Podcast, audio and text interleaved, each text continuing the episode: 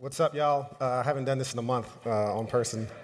I forgot to turn my mic on. My name is Jordan. I'm one of the pastors here. And uh, a couple of quick announcements, some housekeeping before we hop into the scripture for today.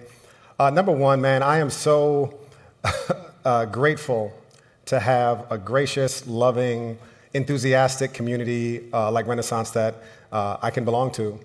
Now, one of the things that this past month has meant has been just a lot of up and down and a lot of chaos, both in our city and certainly nationally and also globally. And uh, as we made plans to regather, uh, we had a couple of things that we wanted to highlight that I want to make sure all of us are kind of repeating over and over again. First and foremost, um, they never taught us how to run church in a pandemic in seminary. Uh, I wish they would have offered that class with some foresight, but they never did.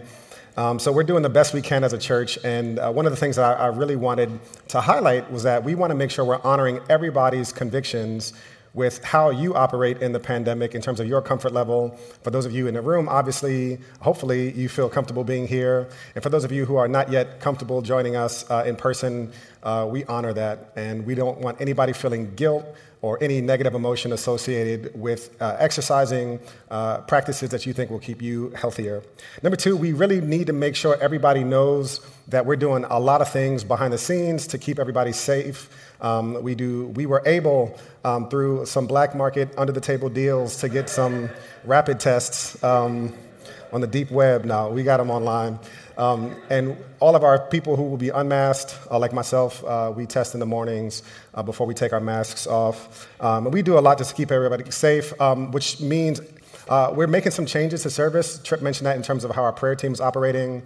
Um, Renaissance Kids, for the time being, will only be at ten a.m. And the biggest thing I wanted to highlight is we really want people to remain non-judgmental of others. So if you feel comfortable, great. If you don't feel comfortable yet, just yet, uh, wherever you are, to remain non-judgmental, and hopefully we'll get a long way together. And uh, hopefully we'll be able to see those of you uh, soon, or whenever you feel uncomfortable to be in the building. Now, I want to give one quick announcement before we hop into scripture. Um, on Monday, January seventeenth, Martin Luther King Day, we're having a virtual Zoom prayer day um, for the organization that we've been working with called Pray March Act. Now, Pray March Act is an organization dedicated to trying to bring churches together and Christians together in the pursuit of biblical justice in our city. And uh, you're going to see some Instagram posts and everything coming out about that. So please make sure you're checking your emails um, and social media to make sure you're staying connected on everything. The links in the email, uh, the links on how to register for that will be coming up pretty soon. All right, so let me pray for us and we'll hop into scripture today.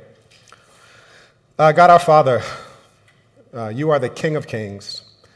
Uh, I'm grateful, Lord, that I don't have to be in control because you are. God, remind us today how powerful you are and how that power works toward us uh, who claim, who, who have put our faith in you. In Jesus' name we pray, amen. Uh, so one of the things I think about often as I grow older is, man, like I, I, I really miss having my grandparents.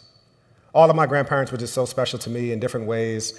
And in so many ways, like you don't miss, you don't know what you, you really had until that that it's not there anymore sometimes. Uh, I think about sometimes when I'm playing Uno with my oldest son and he's cheating, um, he miraculously has like five draw fours in his hand. I'm like, oh, okay, you dealt and you just, another one, okay. I have thirty-six cards in my hand. Um, and, and how my brother and I used to cheat my grandmother. So I guess what goes around comes around. Uh, and I think about my uh, my other grandparents and my, my granddad, who um, uh, both he and my grandmother were actually both widowed, and they remarried each other. And um, he was not our biological grandfather, but he loved me and my cousins so well that we never knew the difference. And one thing that he did, um, we he bought us a horse. So all of these New Yorkers would go to Virginia for my, for my, to my family reunion, and we just had a horse that we could ride, and we had somebody who would come by and take care of it. And it was like the coolest thing to have a, a horse. And when we would go to my grandmother's house in Virginia, there would be all of these barbed wire fences all over the place to keep the horse inside. Years ago, I heard a story that changed the way I actually saw God, and I saw people, and I saw myself in terms of what I want to get out of God. It talked about this concept of how do we keep animals uh, safe and in our care. In America, like in my grandmother's house in Virginia, we would put up fences to guard the men to make sure that they didn't escape. God forbid if they hit, you know, the open road and traffic, it could be a catastrophe. But in places like Australia, in uh, places where there's just so much expansive land, there in the outback, for example, they didn't put up fences. Their strategy to keeping the horses and the animals safe, instead of putting up fences, is to dig wells. And they would dig wells really, really deeply. And when a farmer was asked, well, why do you dig wells? They said, because the horses know that there is a source of life here, and they will never go far from it. So you don't need to build a fence when you have a deep enough and life-giving well. As I've thought about my own spiritual practices over the years, prayer, scripture reading, things of that nature, if I'm being perfectly honest, probably for the first number of years of my spiritual development as I became a Christian, I was looking at Scripture like a fence. I need to do this so that I can stop sinning, or I can stop doing this, or I can feel better about myself. And over the years, to be perfectly honest, as I approached Scripture in that way, it didn't feel life-giving. More often than not, it felt guilt-inducing. Now, one of the challenges that we all face as we approach our life with God is whether or not Scripture for us is a fence or is it a well. Now, we are in this sermon series called The Well, where we are hoping to recover the life-giving practices of, uh, of the spiritual disciplines that have um, formed people for the last several thousand years. One of these things is Scripture reading, and it is meant to be a well, something that gives you life, life-giving, not guilt-inducing. You know, when Jesus talked about the kingdom of heaven, here's what he says in Matthew thirteen, uh, forty-four through forty-six. He tells two short parables in one. He says, the kingdom of heaven is like a treasure buried in a field that a man found and reburied. Then in his joy, he goes and sells everything he has and he buys that field. Again, the kingdom of heaven is like a merchant in search of fine pearls. When he found one priceless pearl, he went and sold everything he had and bought it. Here's how Jesus describes the kingdom of heaven. And I was thinking about what Jesus is inviting us all into. What is Jesus inviting me into? What is Jesus inviting you into when he calls us to do things like read Scripture? He calls us to discover a treasure, something that is so profound and so beautiful that it would transform the way that you approach all of your relationships and certainly the way you approach your relationship with God. But if we're being all the way live, um, when's the last time you thought about reading Scripture like discovering treasure? It feels like a, a task, something to do. I, I don't want to, I don't think that's too bad of a thing, because I think most of the things in our life that we would recognize as real gifts, real treasures, the things that we have twenty-four seven, we, we lose all of them. For those of you who have like good parents, and I mean like parents who love you, parents who sacrifice for you. If your parents were to call you right now, you'd be like, all right, hello, yes, hi, Mom. Yes, the, okay, I'll, talk, I'll teach you how to work your iPad for the six hundred twenty-seventh time. The home button, there's only one button on the iPad. Whatever, that's my start. Sorry, Mom, I, I didn't mean to put that out. But she's a treasure. With all of the day-to-day and the mundane things that we have to go through, when I think about my family, like my parents, my mother, like, man, she's a treasure to have had someone who has loved me faithfully for forty years. Nobody loves me. My wife, for sure, doesn't love me. No, I'm kidding. um, she loves me greatly, and we'll talk about that later. Um, I'm sure we will. The things that we have in our life, our relationships, our parents, are some of our professions, the jobs that we get to do, the things we get to work on, our friends, people who like really are ride or die friends with you. They're treasures, they're gifts. They're right in front of your face every single day, and we can't even see and sense how precious they are. Scripture is meant to be the same thing for us. We all have Bibles. We have many Bibles. The, the problem in America is not that we don't have enough Bibles, it's that we don't have enough Bible inside of us. So I want to talk about five things today uh, that are going to help us to rediscover the treasure that is Scripture, that it will be a well for us in our life, not offense um, to us. And there's five practices that I want to talk about. Uh, fair warning up front, the first point is like ninety percent of the sermon. The, the four points after that are going to be very quick, so don't like start timing me in like, all right, this dude's been talking for a long time on point one. Speed it up, Rev. Um, so point one is going to be the most important. Remember the goal. For Scripture to become a well in your life, first and foremost, you need to remember the goal. What is your goal in reading Scripture? Um, what do we hope to, to get as we approach it? A lot of times we approach Scripture to try to get our life right, to be a better person, to feel like we're doing the right thing, to get more discipline, to learn more, or to feel connected to God. Now, all of these things, none of them are bad, but they cannot be the goal. Now, if you think about this question, what do you want to get from it? It's really a profound question. Uh, when I was in high school, I was seventeen years old, and I had a, a big date on a Friday night. My parents let me borrow their car, and I put on seventeen sprays of my Nautica cologne, and I, I hit the streets. And this was like in the late nineties, and it was like, if you think about it, the nineties was a wild time because like if you wanted to talk to a, a, a young woman, you had to like call her parents. There's no such thing as like texting, like, hey, come outside. It's like you had to call her parents, the home phone, and be like, good evening, Mister So-and-so. My name is Jordan Rice. Uh, and uh, I called this, uh, we were talking, and she told me, hey, when you come outside, do not honk the horn. My dad wants to meet you. And I was like, okay. I get, upst- I get upstairs to her apartment. Her father is there, and he shakes my hand for an uncomfortably long amount of time as he's talking to me, and after some pleasantries for like ten seconds, he looked me in my face, he says, what do you want for my daughter? And I was shaking his hand still, like, um, right now, I want to leave. That's the only thing that I want. Um, I was trying to get to go see Matrix One in the theaters. Um, but that question, I've thought about it since then.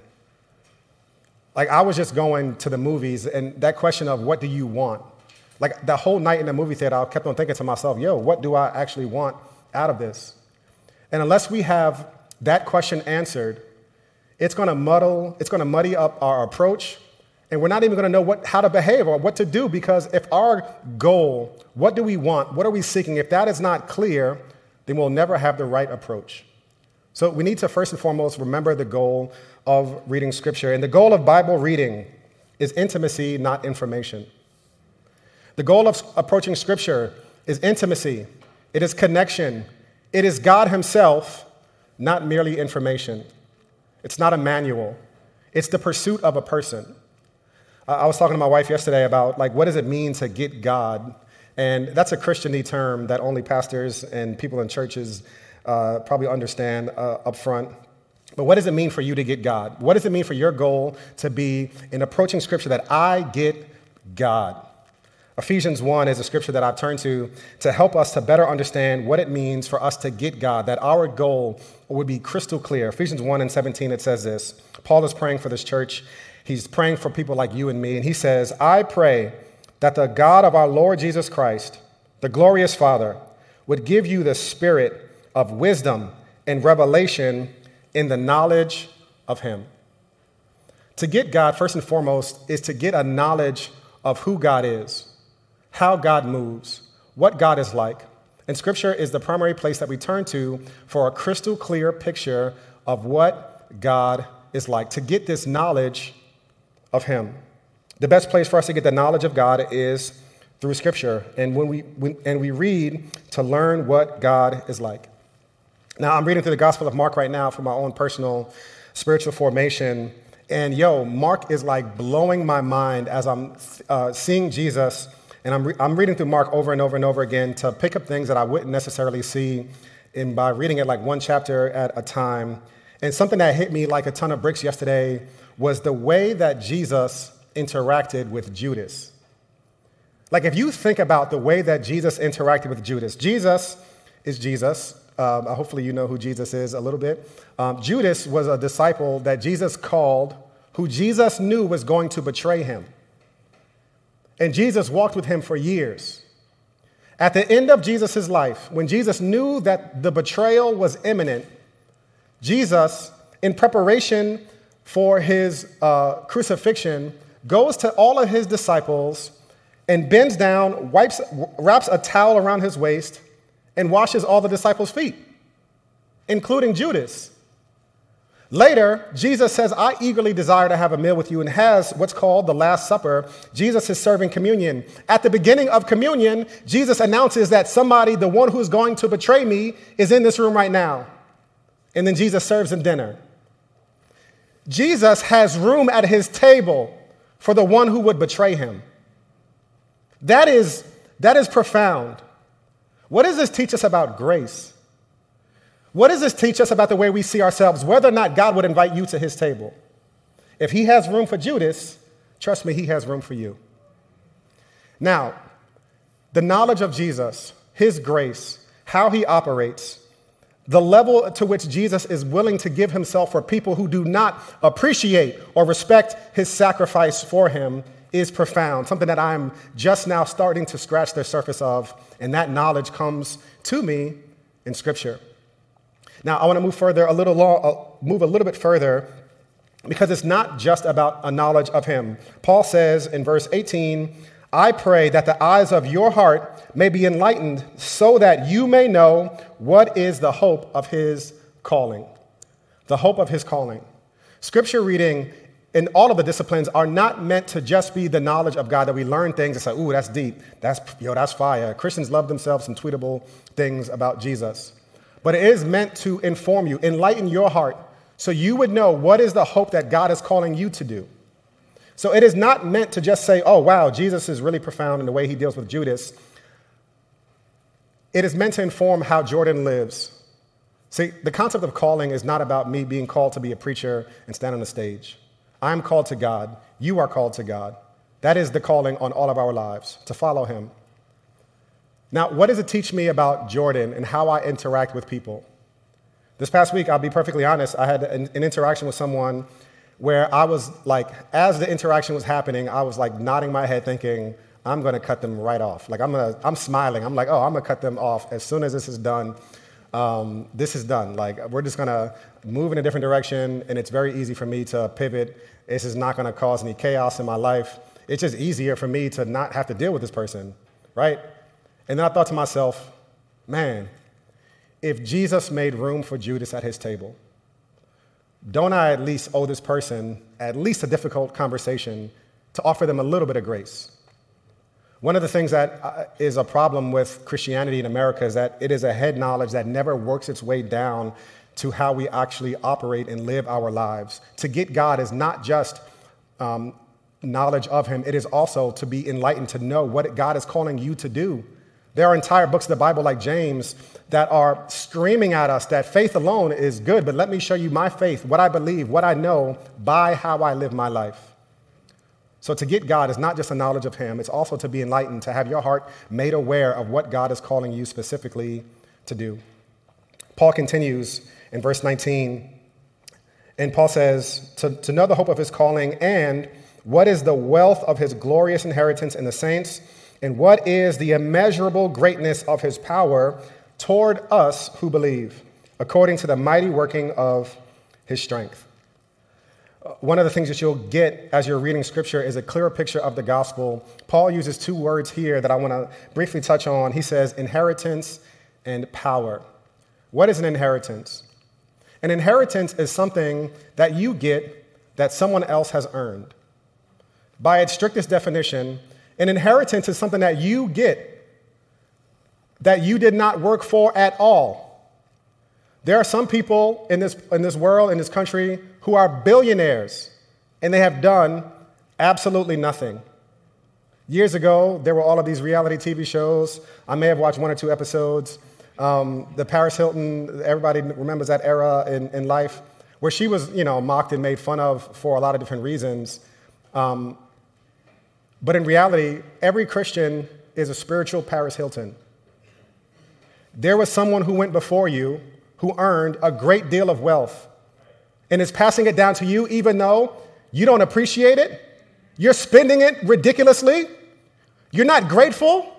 You're, you're high and mighty because you feel like you're better than other people? We're all spiritual Paris Hiltons.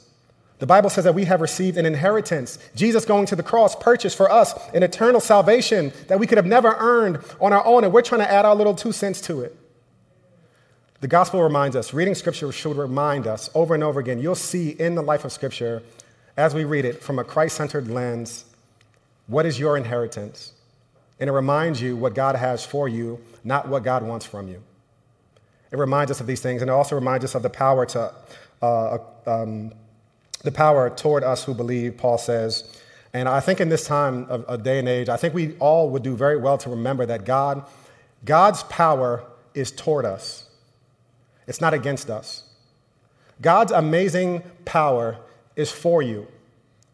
God's power is for you. And I think that that would alter the way that we even pray and the bigness of our prayers and our expectation of what we are praying for. So to get God is one, uh, one way of looking at it could be having a knowledge of who Jesus is, a, a knowledge of who God is through Scripture, that that informs us and enlightens us what God is calling us to do, and we are reminded of the gospel of our inheritance in Christ Jesus. The goal of Bible reading is not information, it is intimacy. When we approach it, to be informed about who Jesus is, to get God, man, it's just going to be so much more life-giving, not guilt-inducing. But one caveat I do want to give you all. You will experience that over time, but not necessarily every time. I want to say that again. You will experience God in Scripture over time, but you will not experience that every time. If your goal in reading Scripture is to get a feeling, let me just set you up right now. Uh, you're going to be very disappointed sometimes. There will be times you read Scripture and you're just going to be bothered. That's it. The goal of Scripture cannot be to feel something emotionally, but rather that to trust over time, you will be uh, made more and more into uh, Jesus' likeness. And a couple quick things about this. Only like really immature relationships require over-the-top overtures to maintain them. Anybody who's been in a relationship for, like, when my wife and I first started dating, I remember, like, hopping on a Bolt bus to D C and, like, being super nervous how we were going to spend six hours together and thinking about, like, all right, do we go this first? And, like, trying to pack as much activity as possible into the time so we didn't get bored. Now, I mean, I don't, neither one of us thinks about anything because we're just stuck with each other. Um, In reality, only immature relationships require that you do spontaneous and amazing things to keep them going. If you were married for like twenty years and you have to plan something amazing every single day, you would say that that's a relationship that is shallow and needs a whole lot of work. I think that's also telling about our relationship with God. When we need this amazing, over-the-top experience to keep us going, I think it reveals some shallowness in our relationship. Now, paradoxically, one of the things that you'll learn in reading Scripture is this truth that we will experience God over time, but certainly not every time. I want to read to you two Psalms written by the same author. The first is written, uh, the first one is Psalm thirty-four. It says, I will bless the Lord at all times. His praise will always be on my lips.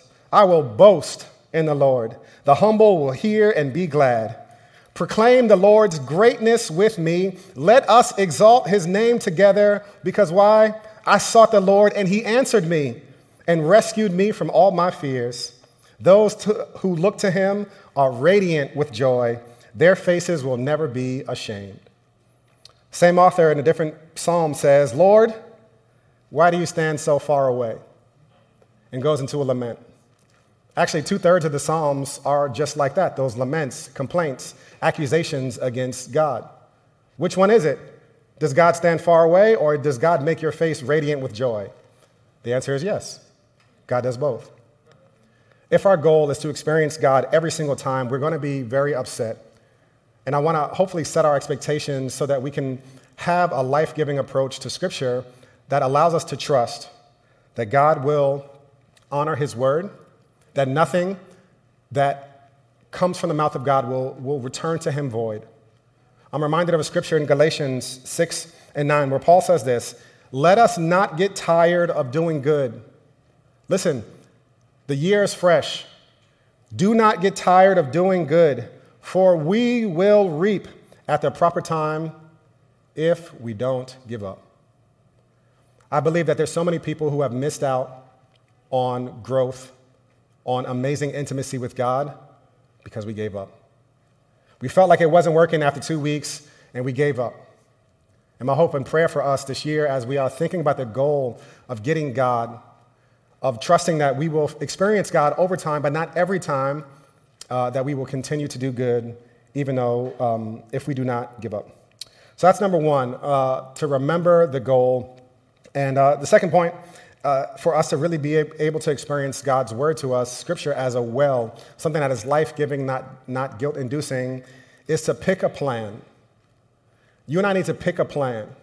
One of the things, particularly if you are not already in the habit of reading Scripture, it's very unlikely that you're going to wake up tomorrow morning with no plan ahead that you're going to succeed. There are, are countless Bible plans on Bible apps and all these different things for you to do, but the goal of this is to remove the friction in your life. As you are trying to start something new in your life, particularly if you're not already doing it, the more friction there is, the more ambiguity, the more confusion there is, the less likely you are to do it. So if you pick a plan, you know exactly what it is that you're going to read, your chances of actually carrying that out are significantly raised because there is less friction between you and your goal. Now, personally, uh, I am right now, and I'll get to this at the end of the message today, I am reading the Gospel of Mark. If you think about Scripture, Scripture was really never meant to be read in like three-word chunks, three sentences, or a chapter here or a chapter there. What I want to challenge all of you to do is to read Mark a couple of times. I'm not saying to read one chapter a day, two chapters a day, or the whole thing. You can do that in one sitting. It's a short book. It's only sixteen chapters for those of you who have um, a, a block of time that you can do, and we'll get to that later. But to say, I'm going to read the Gospel of Mark, and there are some things you will notice as you read Mark consecutively that you will never notice if you just read a couple of verses at a time.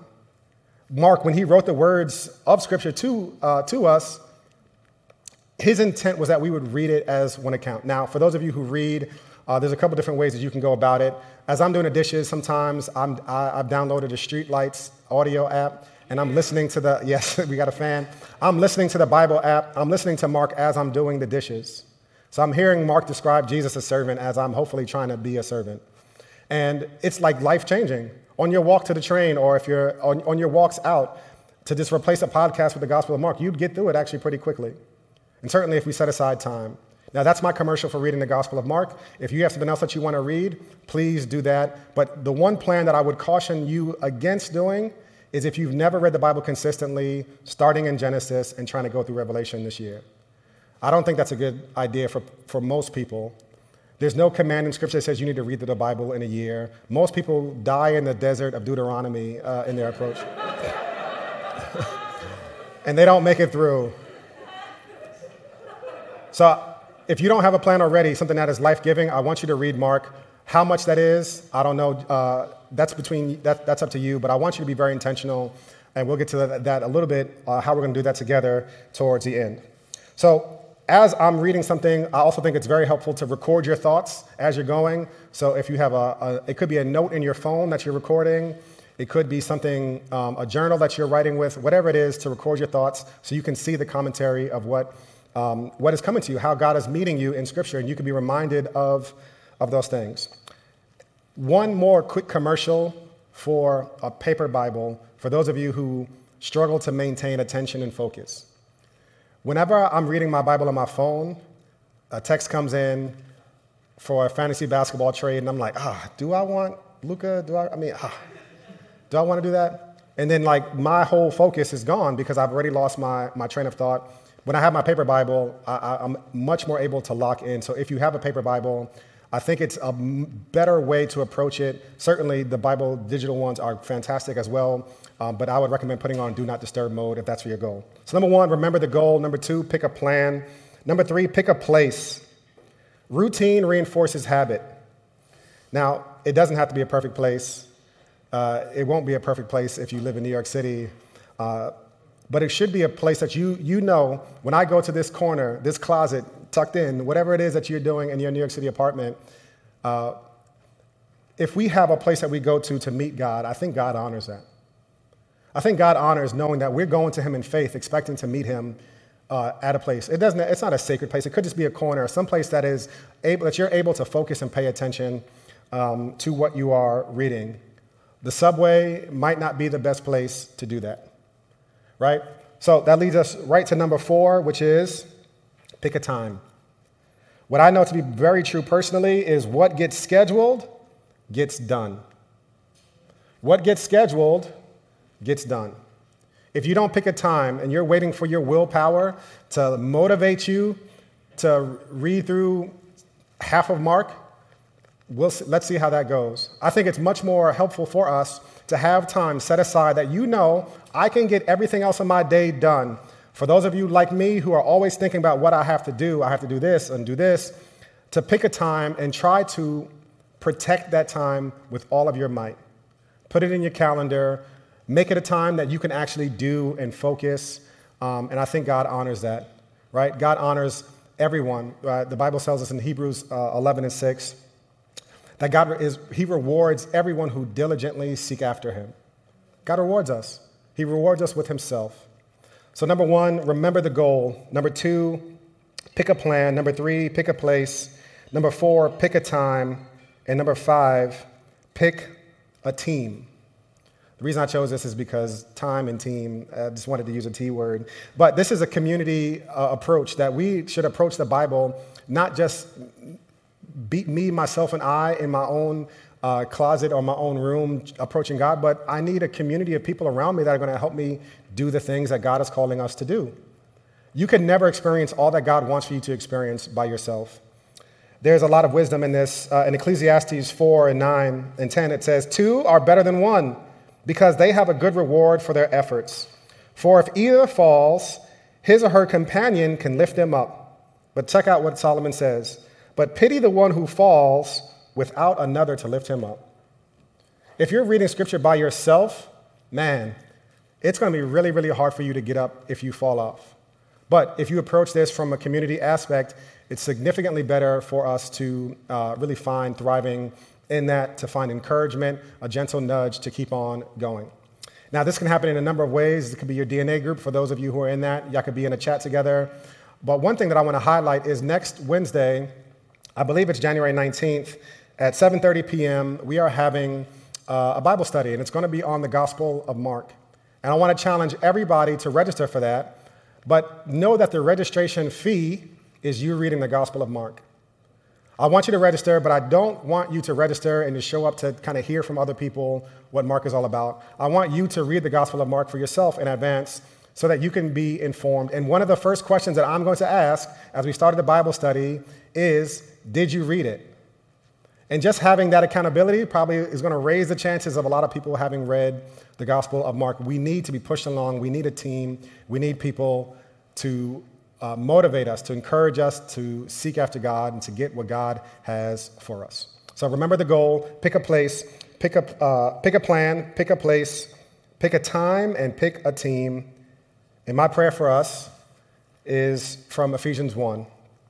I pray that the God of our Lord Jesus Christ, the glorious Father, as you approach him in Scripture this week, would give you the spirit of wisdom and revelation in the knowledge of him. I pray that the eyes of your heart may be enlightened so that you may know what is the hope of his calling, what is the wealth of his glorious inheritance in the saints, and what is the immeasurable greatness of his power toward us who believe, according to the mighty working of his strength. Amen and amen.